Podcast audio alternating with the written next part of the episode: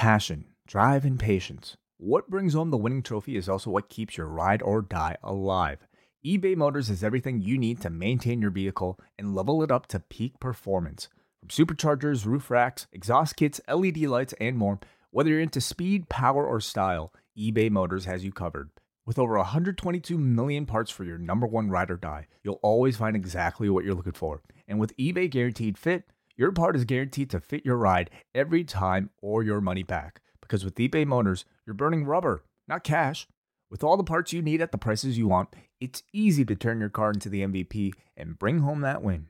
Keep your ride or die alive at ebaymotors.com. Eligible items only, exclusions apply.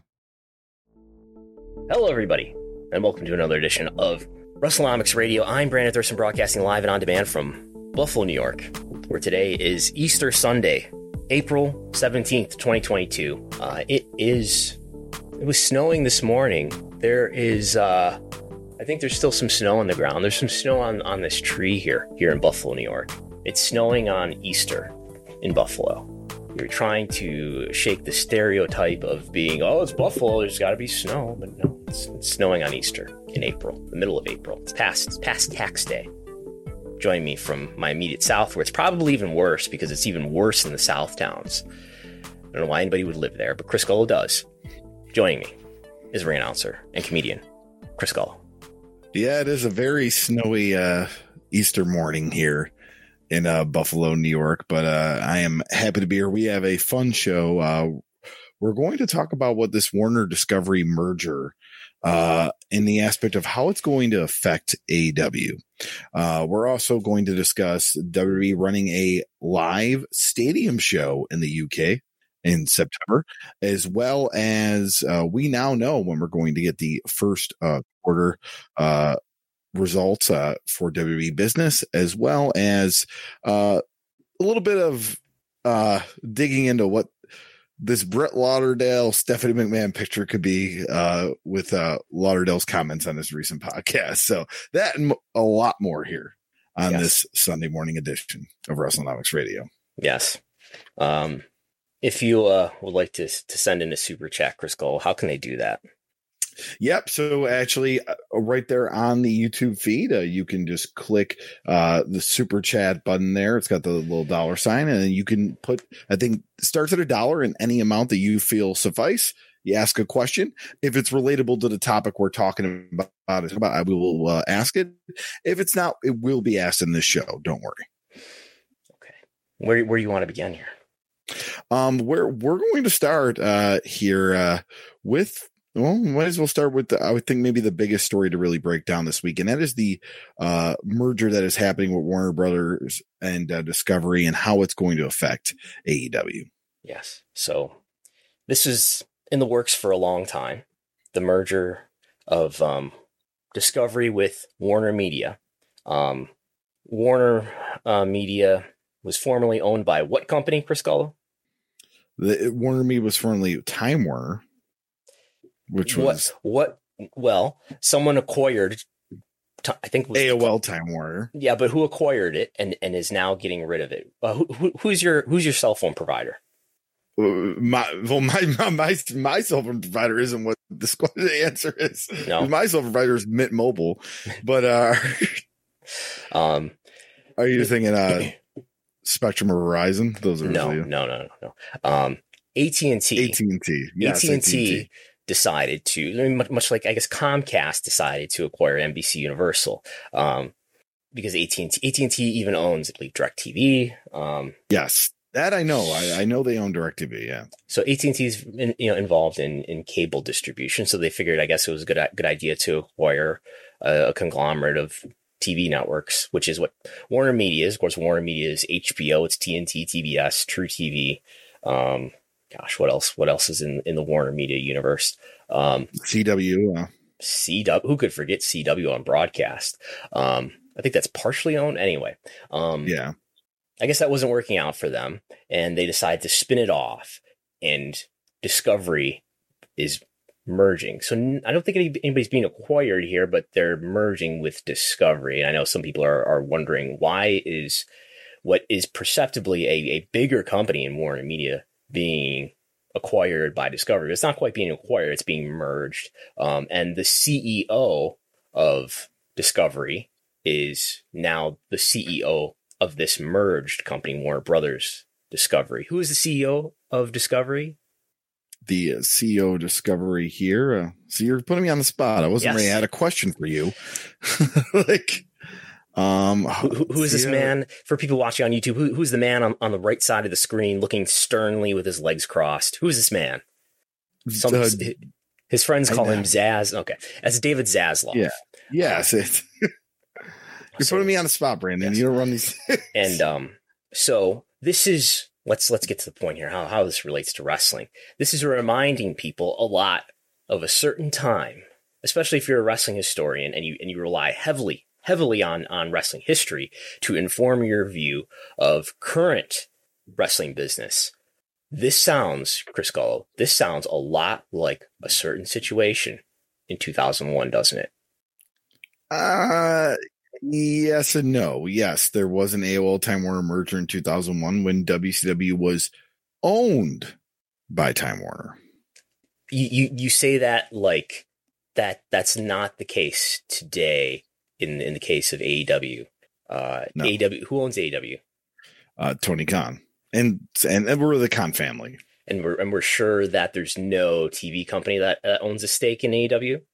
I mean, I'm pretty positive that they don't now. Like, obviously, they You- he, you know, Do- they do are you- on the. We, this hasn't been reported anywhere. I'm not reporting this, but I I would not be surprised if Warner Media owns a minority stake in AEW as a part of their agreement to be their broadcast partner. Um, yeah, I, I I was told something uh, this week that made me more confident of that. I don't know that for a fact. That's my belief. Let's call it that Warner Media probably owns a minority stake in this company in, in AEW. Um, so that's not the same thing still as WCW being owned by Time Warner in 2001. That is a different different story. I'm not saying that I'm I'm cert, I'm sure I'm very confident that the Khan family owns control of AEW. Um, I had a business question. Uh, you threw me off with the David Zaz stuff, but I had a business question I was going to ask you Yes. with this because we are in the age of streaming. Is this the first time that two companies that own streaming services have merged together in the aspect of these are two really com- HBO Max and Discovery Plus are honestly two competing stream service streaming Well, services. I think it's it could it probably become semantic, right? Like, tu- I believe say Tubi was an independent company, and I believe Fox acquired them, and maybe Fox already had I don't know, maybe, but maybe Fox didn't have any streaming at that point. I mean, streaming becomes I'm sure somewhere there's somebody with a very small streaming service who's you know has been acquired by by somebody, um, but on this level, which is probably what you're kind of kind of getting at, I probably Yeah. not uh, in in this age of streaming, but um, no, uh, but that's going to ch- so what what happened with WCW? Um, what what led to the downfall of WCW? Who ki- Well, they who, who killed WCW? Okay, so the narrative is Jamie Kellner, but if you read the Nitro book, there was a lot more factors than Jamie Kellner just not liking wrestling. Um, I his name escapes me. There was a well, first off, there was a guy, there was a uh, Time Warner executive that was working for WWE at the time of the purchase of WCW, uh, who happened to be fraternity brothers with a higher up in Time Warner as well. I will say So- Between the Sheets did a did a great uh, series of, Yes. of Patreon podcasts covering the downfall of WCW, um, where they go over all, all of the the politics that may have been playing into WCW ultimately being canceled from from Turner Networks. Um, Yeah, between Jamie- that and the Nitro book, just tremendous. Yeah, but um some of the narrative in, in, in popular wrestling media culture, that's a thing, is that Jamie Kellner decided he didn't like wrestling, canceled it. Uh, who are and, and the lesson that we have learned from this as wrestling historians is that who, the rhetorical question: Who are the most powerful people in wrestling? Is it Vince McMahon? Is it Eric Bischoff? Is it Ted Turner? Is it Tony Khan? Yeah, who are the most powerful people in wrestling? Ah, tricked you. It's not wrestling executives. It's TV executives because wrestling needs TV. Otherwise, it's kind of irrelevant. Um, and Jamie Kellner was the most powerful person in, in WCW at that point or affecting WCW. So lesson learned. David Zaslav is the most powerful person in wrestling today, correct? I mean, it, uh, yeah, they would be larger than, well, no, no. Whoever the executive at uh, MB, NBC Comcast. Uh, Brian Roberts. Brian Roberts. Yeah. Uh, any, anyway, uh, is this is this the same? Is this different? This, I believe this is drastically different. I believe, in fact, 2001 is not 2022. They, they are, in fact, different years that are some 21 years apart. But maybe the ratings play somewhat into this. Um, by by the by 2001, uh, which is the last year that WCW was around, they had decisively uh, been beaten by Raw in the in the Monday Night Wars. I almost said Wednesday Night Wars. Uh, for people watching on YouTube, there's a chart charting the entirety of the Monday Night Wars there, where you can see Raw in the red going well ahead of WCW in the purple, uh, even as Raw was starting to cool off in the ratings. Um, WCW not only was being beaten in the ratings, and by the way, I, I don't know where um, where Nitro would stack up in the rank, which is what we really focus on here to assess a program's TV value. If you're really highly ranked, you're probably really valuable. If you're less highly ranked, you're probably not that valuable. Um, but so I don't know where they where they ranked. I know Gullo was was filing, you know, going through some ratings. Ryan, maybe we'll we'll look into that deeper some other time. Um, but not only were the TV ratings declining and well behind its its competitor, but pay per view buys were down. Uh, certainly off from their peak, but even those last few, those last uh, WCW pay per views were even less bought than say 95, you know, pay per views in 95 and 96. Uh, house show business had really cooled off as well. I bet, and I, and I bet you there's some support for this in the, in the Nitro book and, and lots of wrestling history that I bet managing WCW was a bit of a headache for the people at Time Warner who were overseeing WCW. Just a guess on my part. Um, so there's that. Um, whereas we look at the narrative yeah. too is ad buys too ad buys were not good for WCW programming compared to most stuff on TBS and TNT. Okay. Um, at that time period. Yeah. And I think um, maybe one of the things I, I gathered from the Between the Sheets uh, podcast on, on the subject, and which which sounds right, is that the the visions for, for TNT and TBS, which were the networks at the time that were broadcasting Nitro and Thunder, uh, those were those visions for what those networks were going to be was changing. Um, and then that plays a big role to this day in what ends up on a network. Does this show, does this wrestling show fit into to the vision for the network? It's not going to be a wrestling show on the Food Network, you know. That is a Discovery property, but I unless you unless we're coming up with some sort of food fighting themed wrestling show, that's not going to be on the Food Network. Someone's going to pitch that now. Um, Bobby Flay versus the world, literally wrestling. yes, yes. Guy, Fieri is someone's manager. Anyway, um, in this case, we have an AEW that seems to be uh, on an upward trajectory. Um, in some areas, we'll talk about maybe some other questionable areas here for AEW, but this is a program whose rank has improved of late. Um, in a lot of ways, I we, I would argue that AEW has uh, while it's a much, much smaller business, it's about one tenth, one eighth of the business in terms of revenue that WWE is. Um, it has a lot more upward mobility to grow its popularity and to become a stronger competitor of WWE over time. It's also improved its rank among programs generally. Raw and SmackDown are still doing very well and doing better than AEW is in that ranking in 18 to 49. Um, we're focusing on 18 to 49 here because that's what determines the ad rates. That's probably what plays more into t- uh, TV rights value than total viewership does. Probably not as much of a discrepancy in t- 2001 when there wasn't such an age bias, an age skew in television viewership, linear television viewership. Anyway, um, so Dynamite's ratings look pretty good. There's they're they've been doing number three lately behind the two NBA games on ESPN in recent weeks. Um, there's been a number of times though where, uh, and when I say number one, I mean among cable originals. Uh, what we're showing on the screen here includes broadcast prime time, even because we have to include SmackDown here. Um, so there's that. TV ratings are pretty strong, um, and so why why would Discovery or the merged Warner Discovery cancel or not bid aggressively for for AEW in the next round. By the way, the the TV rights deal for AEW that will expire, assuming they will or already have picked up the one year option. AEW's US TV rights deal will expire in December 2024, and I suppose the speculation would be that, huh, there's new management involved. Maybe they won't be as hot about the idea of having wrestling on their networks and they won't, won't bid aggressively for it or won't really show interest in it at all. And then what will happen?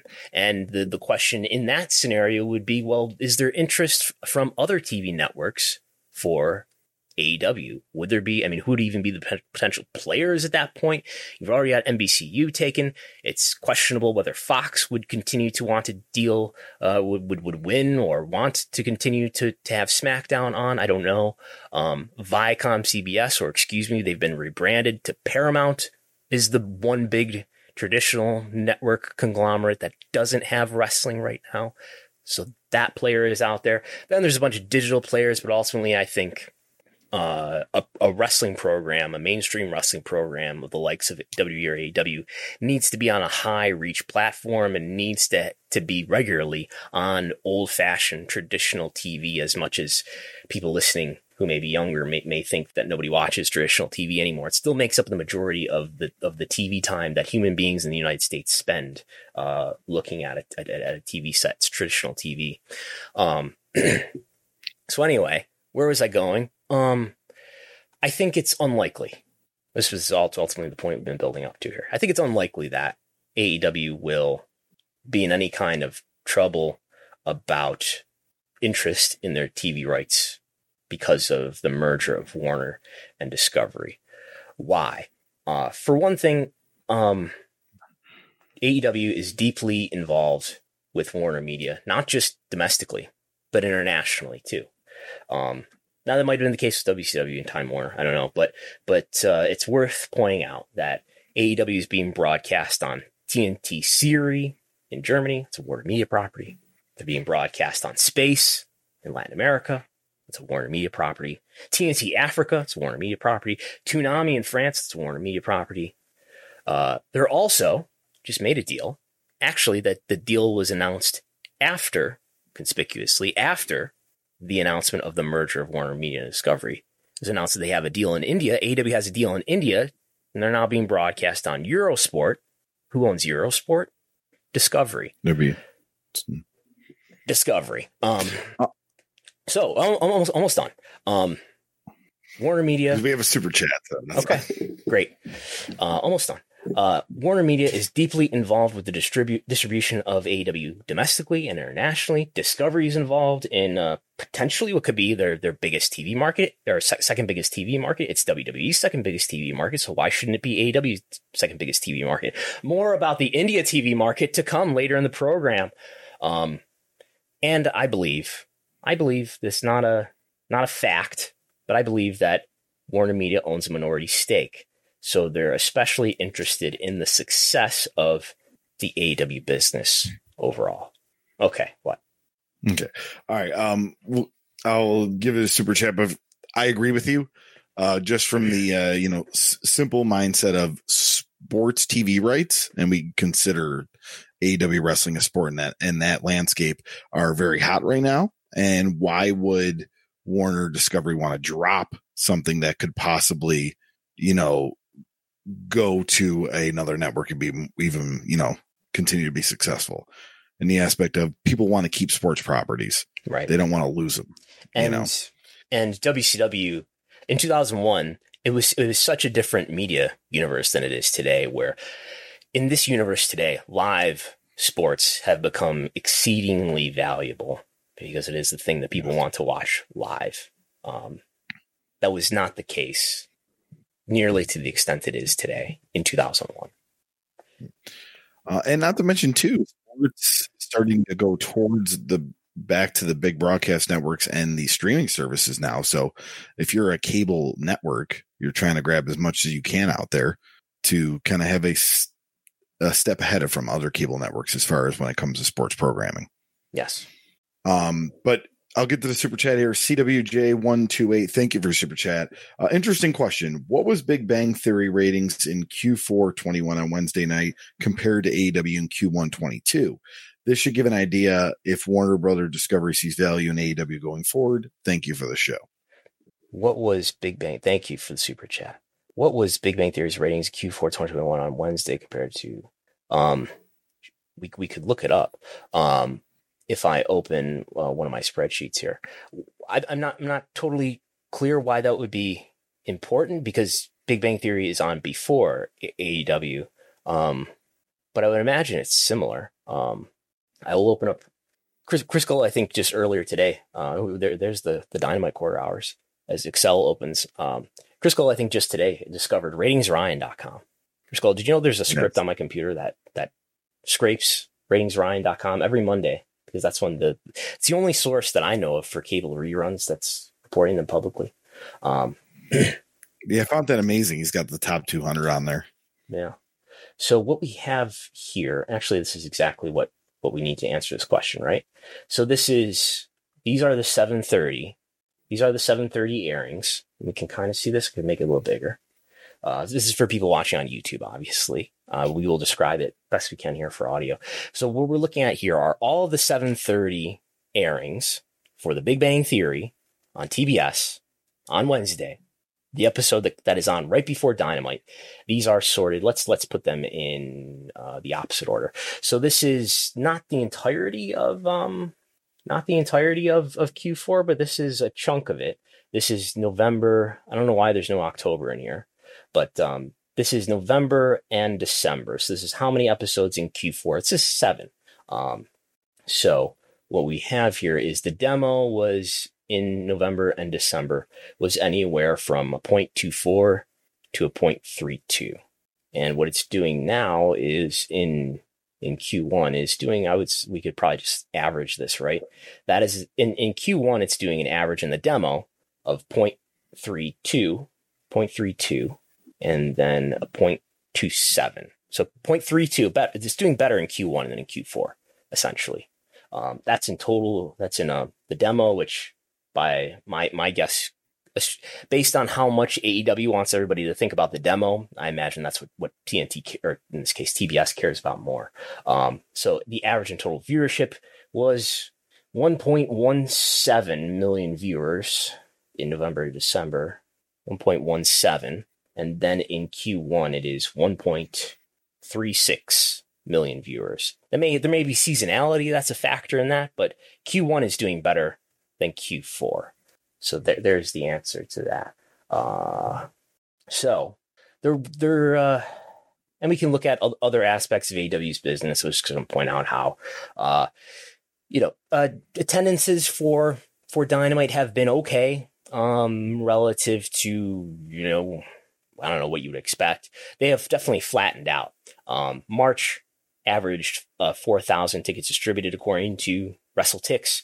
Uh, they're, they're doing a little bit better, but not much better. They have cooled off from those really hot months of uh, the fall and the winter. Uh, and we were seeing the opposite in WWE. So, so take that, W haters. Um, so, and I also wanted to point out in a quick tangent that um, AW's out. This is since the return to touring. So this is this is in the last year. Um, AEW has been to for Dynamite, for Dynamite, Dynamite only has been to 31 different cities. Raw has been to 34. SmackDown has been to 37. So the diversity of, of venues that AEW has been to has not been as strong as Raw or SmackDown. Um, and we've seen uh, you know, AEW will soon do its first ever show in California. Uh, that that appears to be selling very well. Something like well over ten thousand tickets distributed. Um, AEW has still never been to Canada, has never done a show outside the US, has never been to the UK. W has done two UK tours. Uh, nonetheless, doing okay live event business.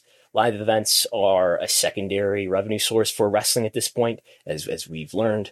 The big money is in media, is in selling mainly live broadcasts of your program.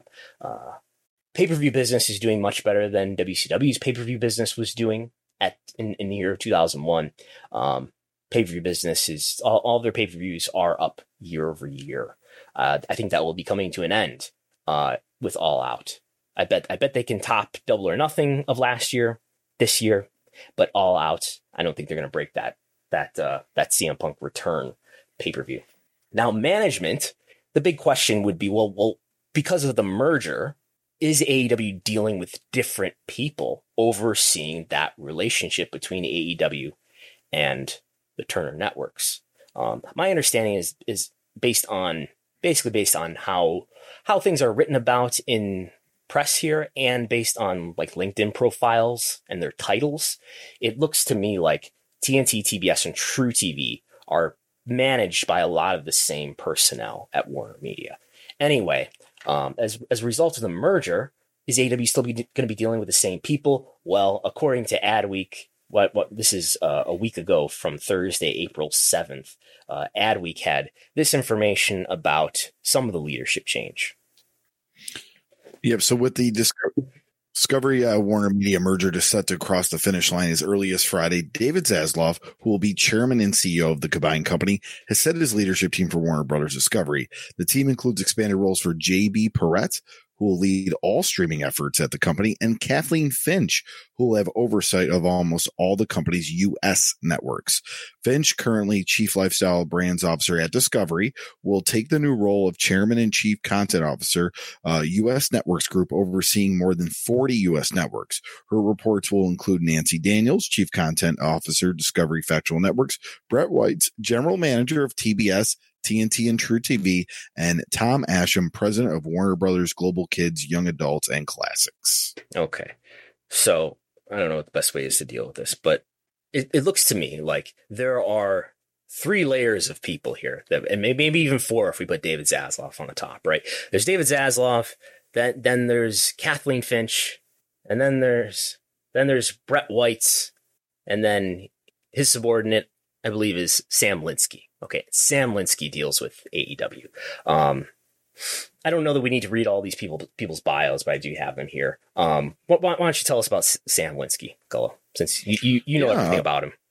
well, uh, Sam Linsky, uh, in this role, he would be responsible for overseeing the development and production of the linear network scripted original programming programs alongside Adriana Rain as senior vice president of scripted original programming TNT, TBS, and truTV. Based in Los Angeles, Linsky reports to Brett Weitz, uh, where he works closely with Weitz on strategy and execution of long-term plans centered around the network's evolution, as well as internal teams to define project scope, goals, and deliverables, including finance and strategic planning. Linsky also manages the partnership with All Elite Wrestling for Warner Media, AEW Dynamite, the fan favorite wrestling series that debuted in 2019 TNT's number one original program and number one wrestling show on Wednesday nights to build the franchise's success. TNT created AEW Rampage, currently the number one unscripted TV unscripted series on cable. Yes. Um, this is this is all from Warner Media's official website. Uh, so there's Sam Linsky here, and all, all these people have just magnificent promo photos. Here, here's here's uh Brett Weitz, who's Sam Linsky's boss, I gather. Uh, look, look at the he's he, we don't have the full picture here, but he's like sitting on a stool. He looks really engaged and ready to have a, a really engaging conversation with you here. So uh, it's something WrestleNomics. It, it, it, reminds me we need to invest in some some really excellent uh, promo photos. Uh, but yeah, so I know there were um, stories about layoffs as a result of of merging these companies. There's probably a lot of redundancy, and uh, that's part of the benefit to the business, not to the employees who get laid off, obviously. But it's part of the benefit of, of the business that you merge your resources together, and then you, you one of the things you don't need as much anymore is all that labor. So um, it it sounds as if some people have been laid off, um, but it doesn't sound as if the people who AEW deals with has dramatically changed. Uh, So there's that. Um, could it could it be the case though that um, I know I've, I've seen people speculate that well if if Kathleen Finch, who's not going to be overseeing the person who's overseeing the person who's overseeing the AW relationship, if she decides she doesn't like blood and guts, bad bad for for AEW. Uh, perhaps it remains to be seen, um, and not clear to me how involved anybody beyond you know beyond Sam Linsky, beyond Brett White, who who are the people who actually authorize? Yeah, we're we're willing to pay in this next round three times what we're paying now for AEW. Who makes that decision? Um, I don't know, and that's that's really I guess the, one of the key questions. Um, so there's that. Um, I I I remain um, optimistic about both WWE and AEW's next round of TV negotiations. Um, someone was asking me earlier, earlier this week, so I threw threw this illustration together. Um, what are my baseline expectations for the next round of negotiations? 1.5x for U.S. rights for WWE. That would move them from this is Raw and SmackDown only. Don't delude yourself and think that NXT is this $50 million property. It's not. Uh, this is Raw and SmackDown only. Is currently $465 million. You multiply that by 1.5, we get to about 700 million dollars per year average annual basis if that's the case. And i believe this rate is roughly baked into the, the stock price right now where it hovers around just over $60 per share just over $4.5 billion in market capital. If wwe gets a better deal than 1.5x stock price will react very positively perhaps too positively as it did five years ago. Um, if it gets a deal that's not as good as 1.5x stock market will react neg- negatively. Um, this is all ways off, right? This is like spring of 2023. Um, for AEW, my expectation would be around tripling the value of Rampage and Dynamite combined. Currently, for $44 million average annual value, $44 million. You multiply that by three, that's about $130 million. That would, you know, I'm, I'm saying triple AEW, because we're a very biased AEW program. Triple AEW only one and a half times WWE. Still, as as people can see on YouTube, that still leaves WWE multiple times bigger in US TV rights value than AEW. In fact, $131 million, huh, for the most astute WrestleNomics listeners, $131 million probably sounds familiar to you because that was the US TV rights value of WWE's programs uh, after the 2014 deal with NBC Universal. The disappointing uh, deal that they got uh, around the, just after the network launched. But anyway, uh, we did get a super chat real quick. Yes, yes, yes, yes. Uh, Glenny Kodra asks, "Is there a sense of profitability yet in, uh, for AEW?" According to Tony Khan in in, uh, in comments that he gave to Forbes several months ago, uh, Forbes magazine, uh, he said he says that AEW would be profitable if not for a uh, eight figure investment he made in gaming, I I would think that uh, AW is not profitable right now. Um, they're probably getting a little bit more on US TV rights this year than last year, next year than this year, uh, because they probably are guaranteed to escalate a little bit by like you know five to ten percent per year. Um, but I would think probably not profitable. And the game here is to is to get is to get to this, what we're showing on the screen here, is to get to this next TV rights deal. It's fine to lose money here in the short term because they're playing for the, the gamble that in this next deal, we can triple, maybe more than triple our TV rights value. And then we become a really sustainable, profitable business. And all that loss, non-profitable, non-profitable time becomes an investment that pays off in this time. Um, so probably not profitable now, probably not profitable anytime in the next year or two, but maybe 2024. Or I'm sorry, it'll be 2025, right? Because it expires, probably expires December 2024. So 2025 and forward, I would think that that is their expectation. A great upgrade in TV rights value, TV rights fees, profitable after that uh, would be what I would ex- I would think is their financial planning and expectations. Um, there's that. Now, the, the, the point I want to make is, is why why 3x AEW and why only 1.5x WWE? Um, as we know, WWE, in terms of total viewership, does double what Dynamite does. Not to not even consider Rampage, which you know has like half a million viewers. Dynamite has about one million. Raw lately has nearly two million. SmackDown on Fox, better network, has well over two million. Um, but despite doubling AEW in in viewers, um, Turner slash Warner Media slash Warner Bros is getting a really great deal based on the number of viewers that they're getting. So Fox and NBCU are paying a, around 91 cents per viewer per hour. I, I, I'm, I'm trying to figure out a way to, to say this that is not convoluted and arcane and hard to follow.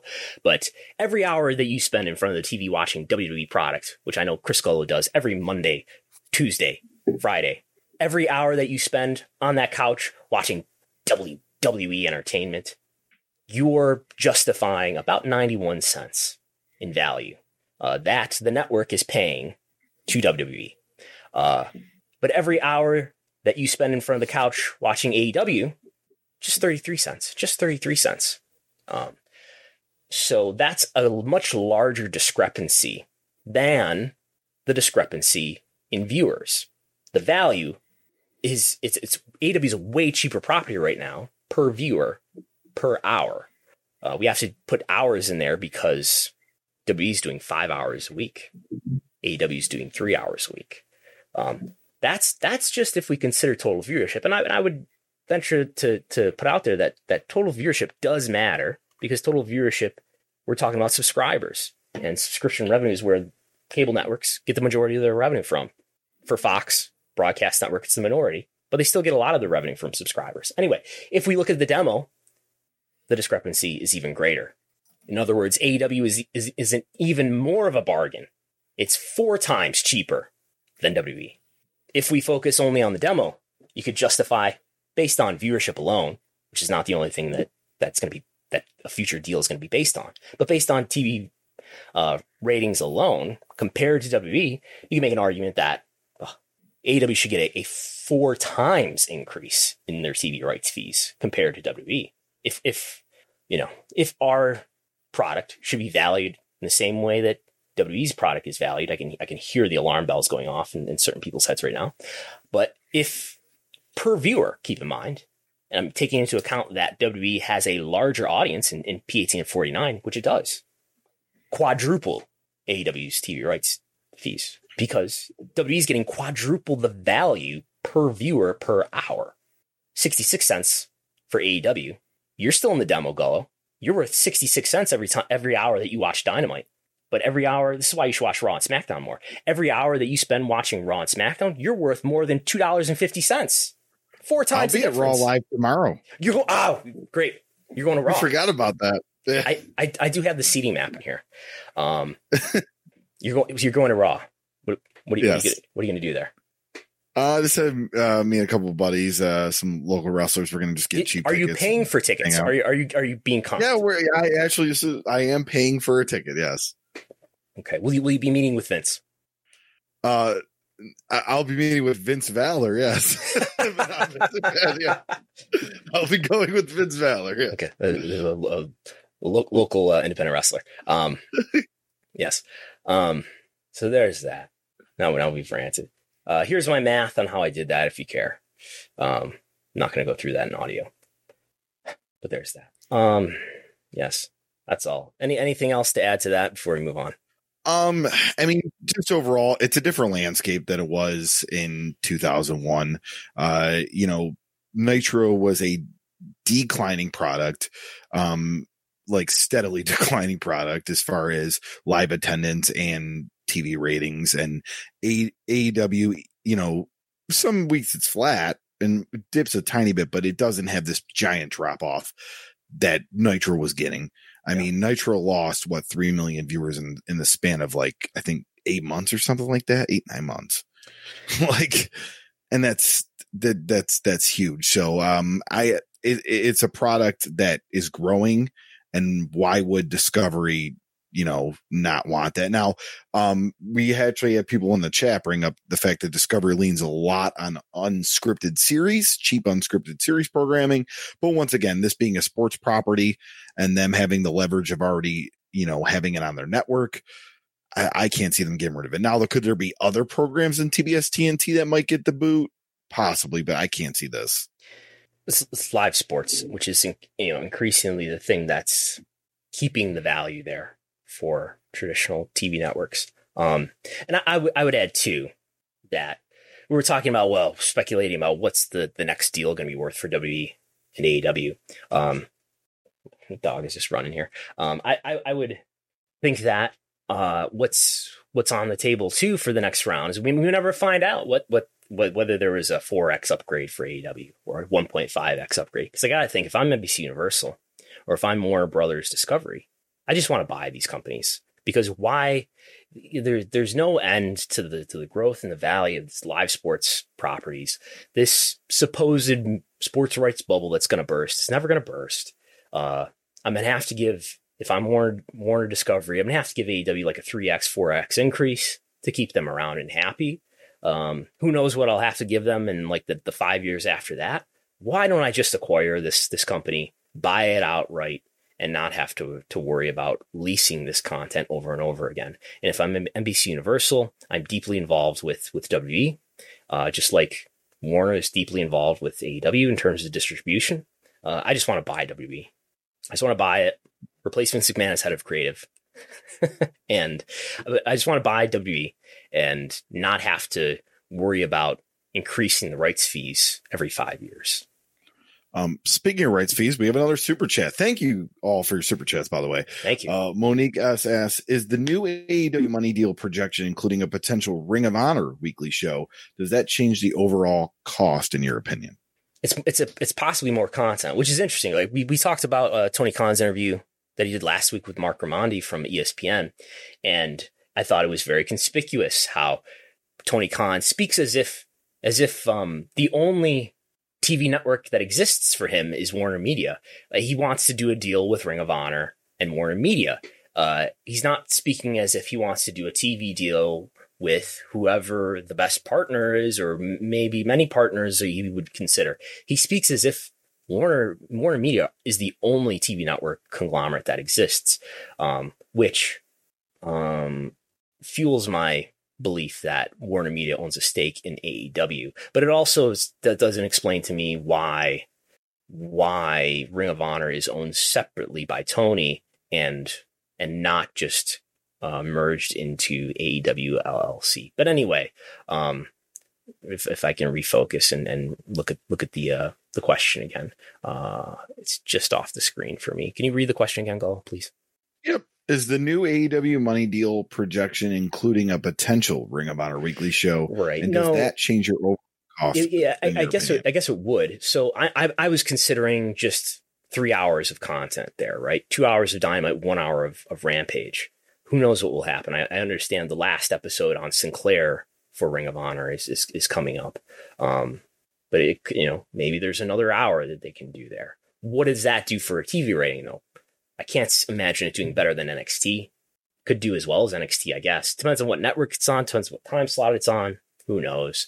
Um, but I, I would, I mean, it's it's a it's a nice supplemental value, but it's not a huge difference because if, if I think that NXT and and why do I think that NXT is not worth that much? Uh, I, I think it's it's pretty well illustrated in this chart where you can see NXT in terms of its rank among programming generally is well below the rest of the field. Um, Rampage is is well above NXT in the demo and its weekly rank in the demo. Rampage is well above NXT.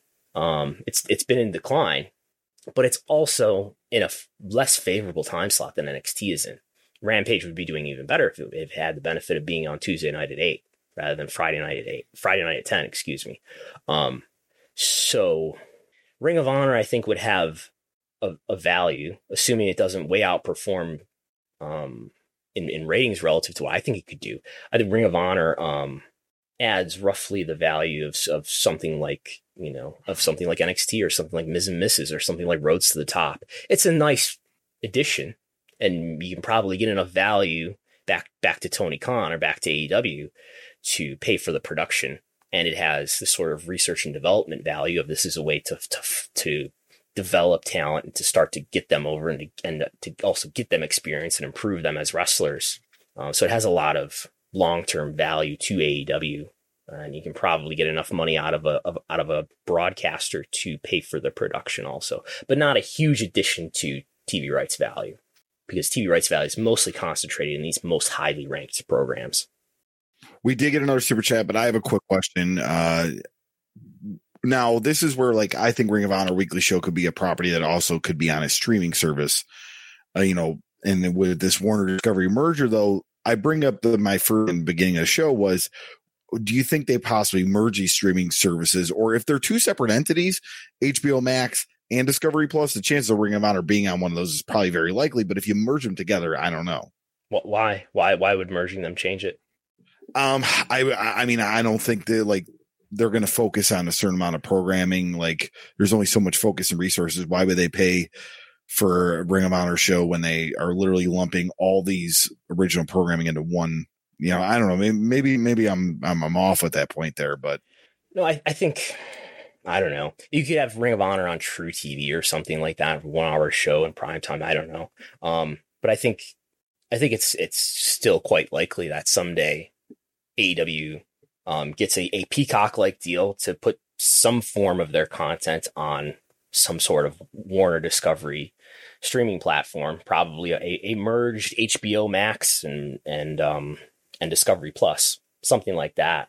Um, maybe it involves pay per view for them, maybe not, but uh, I think that that's something that eventually happens. Uh, so Tim B uh, with the super chat, if Warner did own part of AEW, wouldn't there be some sort of SEC filing when that happened? No, because so Warner Media until this moment has been owned by AT&T, which is a much larger company than Warner Media. so um, it would have to the the the transaction would have to be material. Um, in in my very cursory understanding of the SEC rules, um, this is this this is sort of rel- relative to the questions related to the question of like Sinclair. Uh, I understand has a an earnings report coming up. I'm sure Lavi Margolin will be watching closely, um, we're probably not even going to get detail about Sinclair's transaction to Tony Khan for the Ring of Honor property because the Ring of Honor property is probably not big enough to be material to Sinclair's business. And would a, a minority stake in AEW, especially whenever they they acquired it, if they did, speculation only, if they did, um, would not be big enough let's imagine a universe where Warner Media is, is, is, an independent, publicly traded company. I don't think it would even be big enough to have to disclose in that that scenario, let alone a scenario in which Warner Media is but a subsidiary of a much larger company, AT&T. So that's a pretty small transaction on the scale of those businesses. All right. I think we can finally uh thanks to move on, but this was a very interesting topic. Um, are we? Did I did I go through everything? I think so. Yeah. I believe so. Yeah. So uh, we're gonna move on. Uh, discuss this here. Uh, Satnam Singh is all elite. He uh, debuted this Wednesday on Dynamite, as well as was on the Battle of the Belts last evening, yeah. uh, making an appearance as well. Did Did, did you um, watch uh, Dynamite? Did you watch his debut? In the uh, yeah, I, I have. I have seen the debut and I also saw what happened last night. Um, give a little update or not update, a little background behind uh, Satnam Singh is I'm the, the, sports guy here. I try to be. Uh, so he was a draft pick from the Dallas Mavericks. He never played in the NBA. Uh, he played in the NBA G League for two years. So he was a 2015 draft pick in the second round. He played in the G League for two years, which is the NBA Developmental League, uh, from 2015 2016. Um, his stats were not mind blowing at all. Like, uh, per game, he averaged, uh, uh, let's see here. So yeah, per game, he averaged about, uh, well, he played 19 games of 15 and 16, only eight in 16, 17, but a, about a point, 1.6 points, uh, per game. Uh, and minutes were about six minutes. Uh, overall per game. So not an impact player in the NBA G League. Uh, obviously basketball didn't work out for him and they're looking this avenues and very impressive, uh, height, seven foot four. Um, and I'm assuming he's being trained by QT Marshall, but I we, I don't know if we found that out yet. He's, he's but I know Anthony he's being Ogogo trained posted the, a picture. He's being trained at the Nightmare Factory. I believe that's been Yeah, public. I know Anthony Ogogo, who was the other uh, athlete turned pro wrestler by AEW, um, you know, posted a picture. And and now I, I want to bring up this topic. These moves are very WWE ish, and the aspect of get these larger life characters or these people from other backgrounds and turn them into pro wrestlers. We've seen for the most part, AEW has just taken pro wrestlers and put them on their programming. But now we have Anthony Ogogo, Paige Van Zant, and Satnam Singh now. I where say Jade, Jade Cargill even. I don't believe she ever Yeah. wrestled before AEW, No. right? Um, Nope. She did not. Yeah. um, yeah. I, I mean, this was what uh, you watched this. I don't know if you watched it live. Did you watch it live? I didn't watch it live. I watched it uh, probably like an hour or so after. Are you? Are you? How? How did? Oh no, the internet. How? How did? How did Twitter react to this? How did some people react to this? Twitter did not like it. Okay. um and did not like the way they debuted him they did the lights off lights on thing uh and i think tony khan even commented on this i want to say it was busted open he commented on this uh that he probably would have done the debut differently as well um and uh let's that. just say the reviews of last night are much better than the reviews of wednesday of how they're presenting him Okay. Um, I, I, think Dave Meltzer's reported that this was a, a, a uh, part of the motivation of putting Satnam Singh on TV or, you know, trying to develop him into a star is uh, to appeal to the Indian market, to appeal to their Indian TV partner, which is Discovery, which is Eurosport.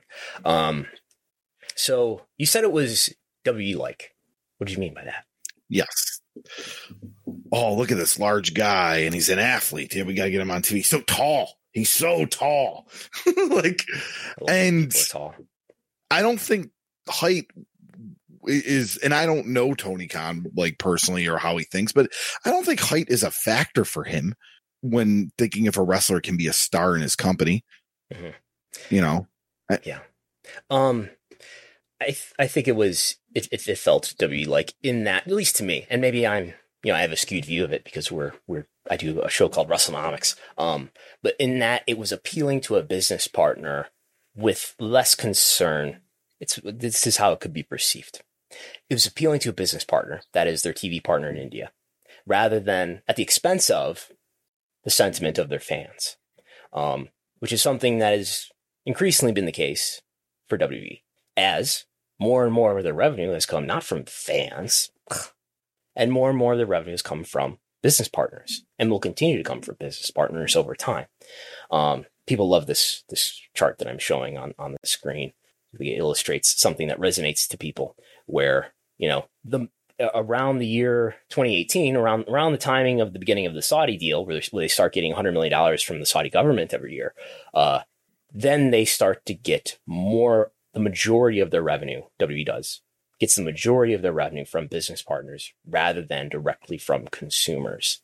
And that will become more so the case because of the growth in value of TV rights fees, which are guaranteed to escalate every year.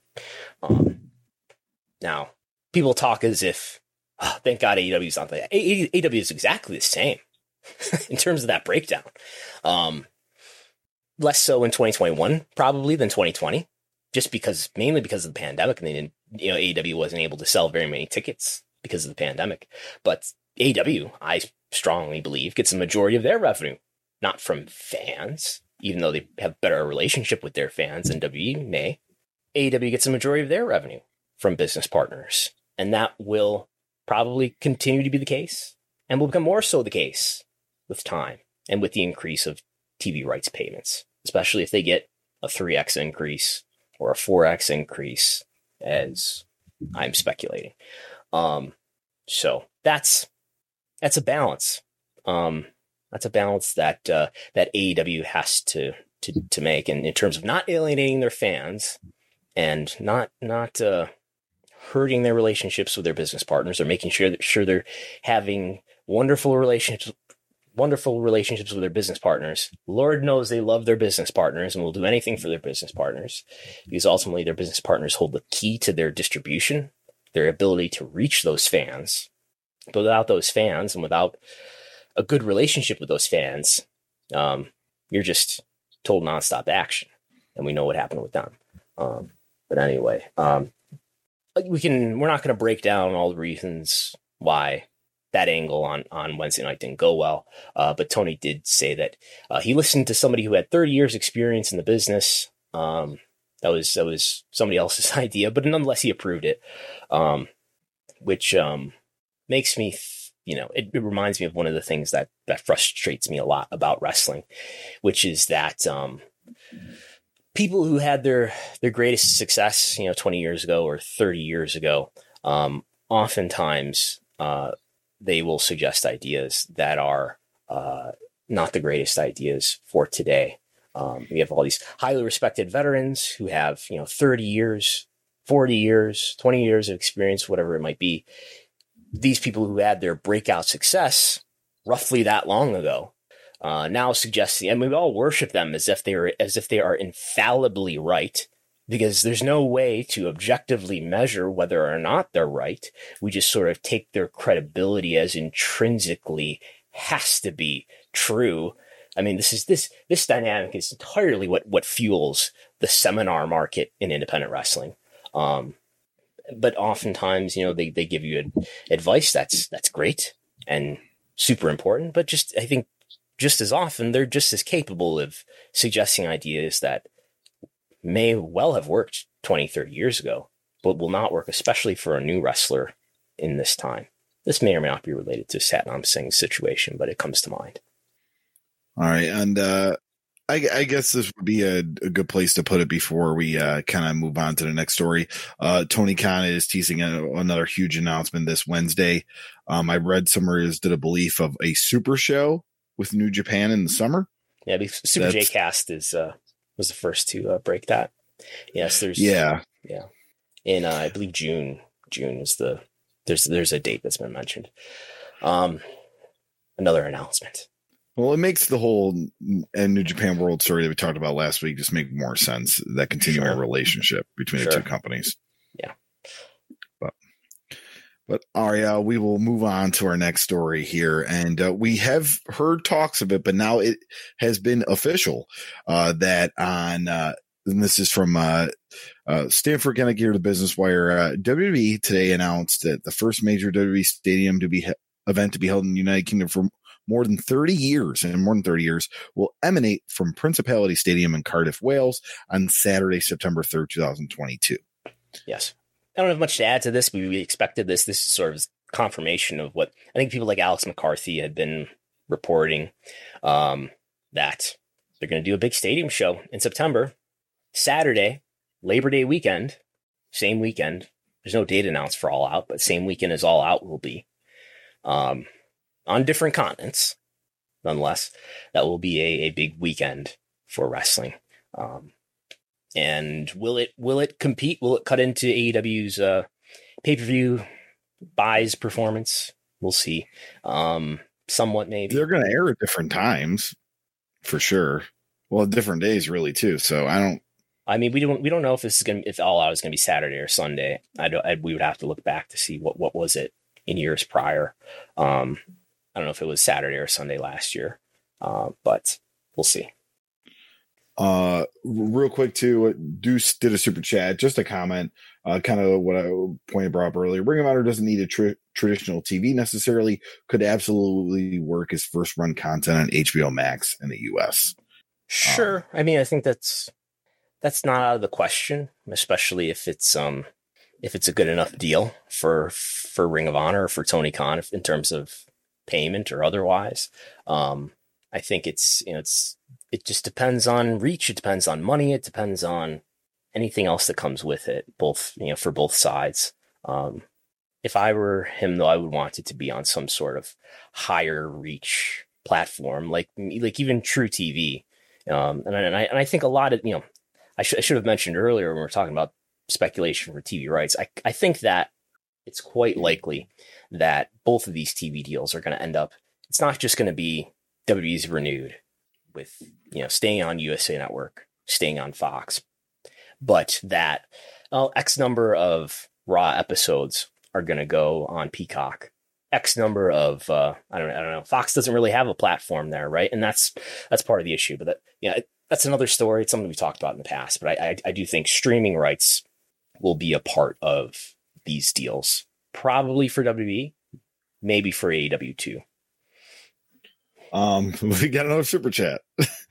uh, this could be ballooned into a much bigger topic, but uh, uh, MJ, uh, he asked, "What would the downside to Tony Khan buying New Japan? What would be the downside of that? The cost. I don't think that would happen, but um, I don't. I don't think Bushiroad's going to part with that. Um, the there's probably running a company in the United States is probably very different from running a company in Japan. Um, I think um, just the, the, the connections, the understanding of the market that one would have to have. Uh, if, if he's going to oversee somebody else to do it, I guess, but that doesn't seem to, to be his style so far. He just wants to do it himself. I think there's going to be a future partnership when it comes to New Japan and the United States, though. We see they just had Windy City Riot in Chicago They really are trying to run shows. They're mostly on the weekends. Uh, and AW doesn't run, run weekend house shows. So maybe they would lend some resources and help, but I don't see a purchase or anything. No.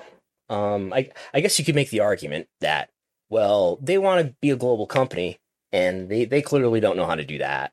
Uh, they know how to do good business in Japan when there's not a pandemic. Um, but you know, I, I could make them a stronger global company than they can make themselves a, a, global company. Um, but also Bushiroad is is not a small company in in the in in this scale of business. Um, it is substantially smaller than WB, um, but I don't know. I, I, think it would take a lot for Bushiroad to part with with uh, New Japan. All right, uh, move on here to some uh, viewership uh, charts.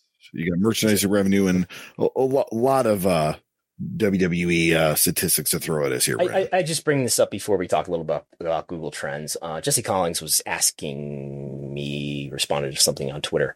Uh, I, I, guess because I was showing how you know if we look at look at this animation real quick, we look at this is Google Trends in the United States. Google web search in the United States.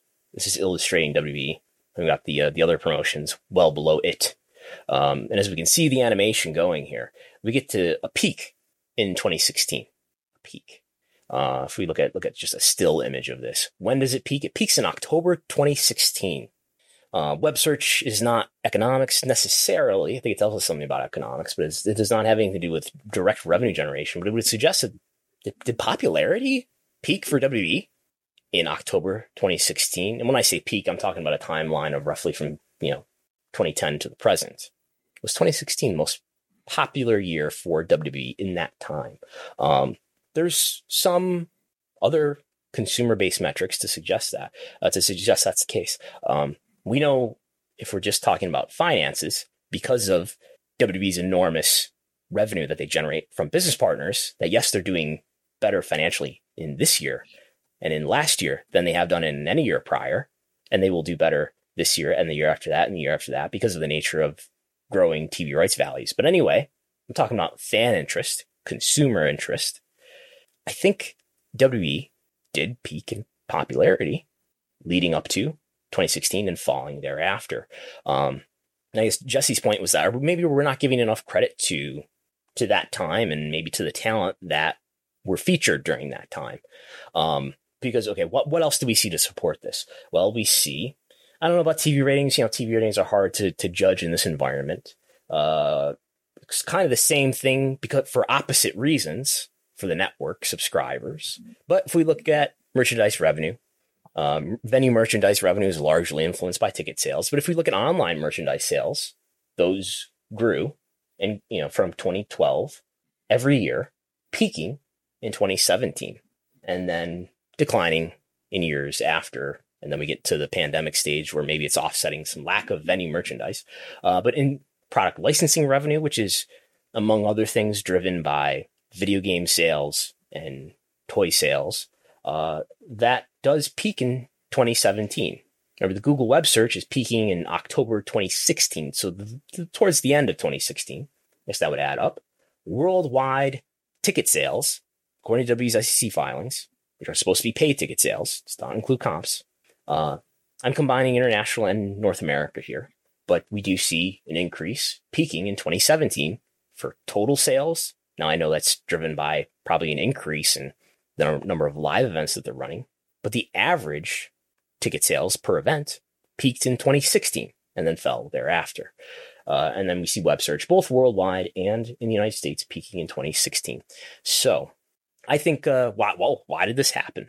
Um, why would interest in WWE, if it did, seems to have been the case, interest in WWE grew in 2016, peaked, then fell thereafter. Uh, Roman Reigns a draw, the needle mover. Roman, acknowledge him acknowledge him, even though Wheeler Yuta. Oh, wait, we'll talk about it in a moment. Well, but maybe maybe the, the Shield helps. Um, treating women like actual wrestlers helps. Uh, I think NXT helped too. I think NXT was a, was a you know NXT. This does not include any ticket sales for NXT in, in this uh, ticket sales chart that we're looking at here. This is only main roster, um, but I think the the the growth of of NXT as a brand helps. But uh, this, this, those three Shield members help, and I think um, in some ways you could say that John Cena was towards the end of his career as a full timer was sort of at the height of his powers. Um, so there's that. Anyway, we'll move on to, to a little bit more about Google Trends. Um, where I just wanted to, uh, besides WB, um, we all can also see that NXT peaked around the same time, which makes sense that NXT would correlate with WB. Peaks in December 2016. Um, and now I, I, was surprised to, to realize this that AEW's Google web search in the United States is peaking right now in March 2022. I know it's April, but we're we're only looking at full months here. Um, so upward trajectory. We've not seen the ceiling for what web search can be for AEW. Um, actually, this is a more a more granular look at the same data for people looking at YouTube or just looking at a, at a line chart that focuses only on the the non WWE brands here, including AEW, NXT. Well, NXT is a WWE brand, but it, but but not the the flagship W brand in terms of that. This these are the Google uh, topics that we have selected: AEW, NXT, Impact, Ring of Honor. Uh, I believe New Japan is somewhere even below Ring of Honor maybe it got up above Ring of Honor at some point. But but anyway, uh, Ring of Honor peaks in November 2015. As we mentioned, AEW peaks in March 2022. NXT peaks in December 2016. I'm not going to quiz you about what was what was happening in NXT in December 2016, Chris Gullo, although I am tempted. I want, want it to be known that I am tempted. Impact peaks December 2010. The um the the Hogan thing is is January 2010, right? So this is about a year. Oh uh, yeah, about a year later, for what it's worth. Um, there's that. We can also look at Japan real quick. I've got six six companies for Japan, including WWE, but New Japan is by far the leader. Um, and Stardom, we've discussed this before. Stardom has exceeded WWE. Uh, Stardom is number two for web search in Japan among wrestling companies. Uh, number three looks like Dragon Gate and Noah are are a, in a dead heat here. Um, and then we have well below that All Japan, and uh, well, actually, WWE is above either Dragon Gate or Noah. Anyway, there's that. That's the same thing we just looked at. Okay. Uh, just running through some things real quick here, I guess. Uh, YouTube views for last week. So not, uh, this is for, what does this say?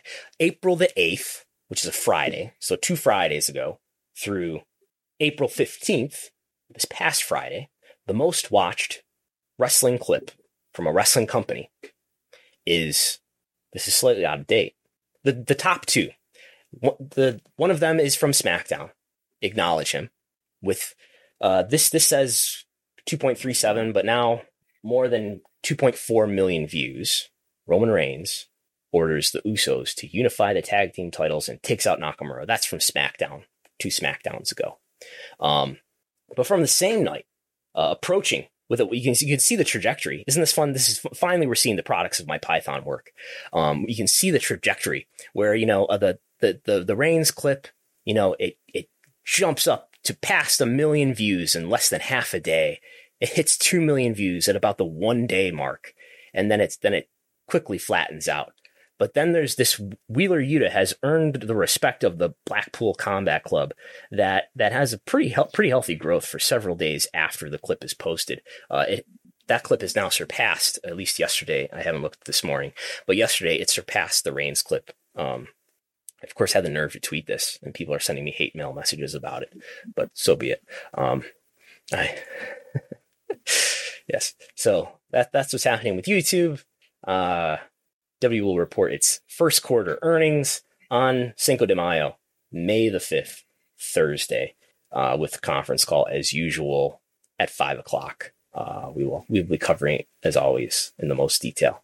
Uh, f- finally, finally, we have some. Uh, uh, speaking of acquisitions, Yeah. So uh, a story that's kind of came out this week now. Uh, on WrestleMania Sunday, uh, Brett Lauderdale posted this picture on Twitter of him and Stephanie McMahon, and there were the, the cat, the quote tweets were absolutely hilarious on Twitter. But uh, he mentioned on, I believe, the GCW podcast. The reports keep saying Lauderdale's podcast, but I'm, I'm assuming it was the GCW podcast. It's on Patreon. yeah, Um, but he he reported that the largest wrestling company in the world was interested in the Bloodsport product, which is the Josh Barnett's Bloodsport that they run two to three times a year.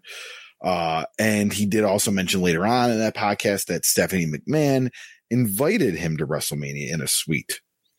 Um, now, so of course, people are just putting two, two and two together. WWE wants to buy Bloodsport. Well, it was pointed out, I saw pointed on the internet that technically WWE would they are they the largest wrestling company in the world or is it Cyberfight? And recently, Cyberfight and GCW came to an agreement to put GCW programming on Wrestle Universe. to be clear, that- to be clear, Yeah. Cyber Agent. Um, Cyber Agent. Cyber Agent is a IT company that is much bigger than any wrestling company. They are the parent company of Cyber Fight, which owns Yeah. DDT and Noah. Uh, Cyber Fight, I'm sure, is much smaller than WWE. To be clear, uh, but they, but they are a large parent company that I believe wholly owns Cyber Fight. And just real quick side story too. We mentioned last week about the uh, AEW New Japan uh, World Deal. It was also uh, announced last week that matches featuring uh, Wrestle Universe talent, so talent from DDT, Noah, and Joshi Pro that were on AEW TV will be on the Wrestle Universe streaming service. So uh, that was also so. Just I want to kind of bring up that side note too. But yeah, so we don't know what exactly what Lauderdale was referring to. Um, WWE being interested in Bloodsport's interesting because it gives me uh um uh not tough enough uh brawl for all vibes. if WWE took a if WWE took control of it, but uh yeah, I found it very interesting. I mean, It doesn't seem like the kind about- of product that that WWE family friendly would want to Yeah. be involved in. No, we've talked about the growth of GCW, and I think you started including them on on some charts and trends and stuff like that, and how they have grown over the And, uh, last, you know, Lavi has, has an article on WrestleNomics.com that we should plug that covers attendances for non WWE, non AEW companies in Q1, including GCW, that people should check out if they haven't already. yeah, it's a very in depth business breakdown of anything non AEW and non WWE as far as attendance draws in business. Yes. But yeah, so uh this was an interesting story to come out. Of course, the internet's running with it that that that WWE is acquiring Bloodsport acquiring GCW, but I don't think that's the case. If they really liked the Bloodsport idea, why do they need to acquire it? They can just do their own thing. If if in, if in some Exactly. universe they wanted to do work shoot fights with no ropes, it's not like I, I don't think they would have any problem legally copying that idea. You know, And and my theory, and I have literally no, you know, knowledge of this, but my theory would be that it is Wrestle Universe, and that they would be wanting to do a blood sport show in Japan. I see. Okay. Um, one uh, quick WWE note I wanted to bring up here. I forgot to tell you off air. Uh, this past week on Young Rock, Yes. they teased the Roman Reigns uh, uh. Rock WrestleMania main event. yeah. I mean, I, Cross programming, that man. seems quite likely. I mean, that seems quite possible. Uh, who knows? I mean, it, I think as um, John Pollock had a, had a write up on it on Post Wrestling, it, it, which I don't have much to add to. It all, all comes down to what what can Dwayne Johnson make time for, and there's an injury risk there that could affect his his filming. You know, uh, this year on Young Rock is very WWE and Memphis wrestling heavy. So is it? This is on It's- NBC, it's- right? yes, yep. Yeah, we got Lance Russell. Is somebody playing the role of Lance Russell?